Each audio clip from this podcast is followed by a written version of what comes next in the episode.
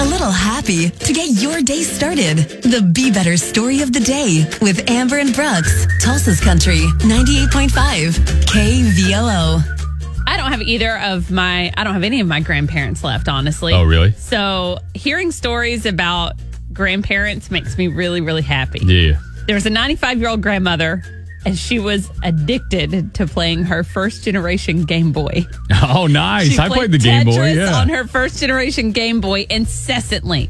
She had three different Game Boys. They all died over time. Oh, yeah. Her grandson was like, nope, we're going to do something about this. She loves that Tetris too much. So he called the company and was like, hey, can we get some replacement parts for this? I think I can fix it if you can just get me the parts. Yeah. Nintendo's like, nah, we can do one better than that. They just sent her a whole stash.